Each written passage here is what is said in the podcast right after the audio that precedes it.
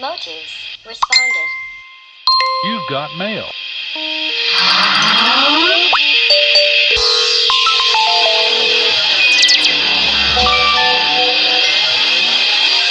I got mail! Yay! I got mail! Yay! Hola, yo soy Christopher Cedillo y esto es Motus Responde. En el capítulo Las emociones y el sistema inmune, Valeria nos platicó cómo es que todos los días estamos expuestos a situaciones que nos provocan emociones de todo tipo. En la cápsula mencionada, se dijo sobre la preocupación o sobre los nervios y cómo son considerados estresores.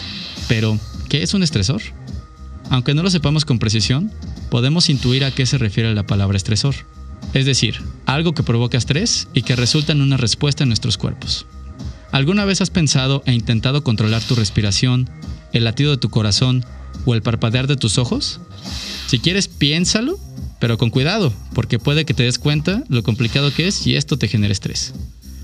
La reacción inconsciente también sucede en tu cuerpo ante estresores.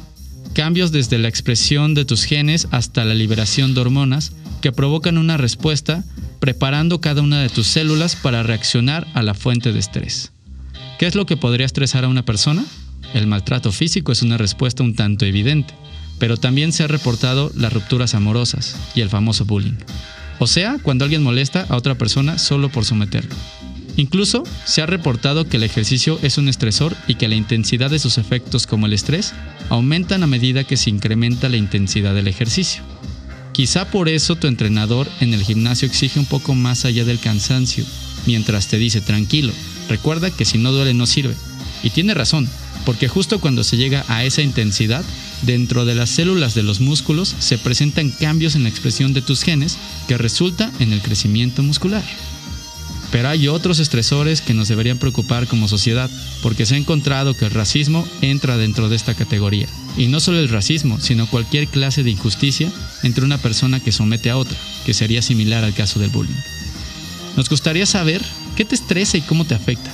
Y no sé, Quizá incluso nos puedas dar un consejo para que lo compartamos por este medio y así ayudemos a otras personas a que se la lleven leve, tranquilo y tropical. Cuéntanos al correo colectivomotus.com, por redes sociales o escríbenos en la página MotusLabXYZ. Nos escuchamos pronto.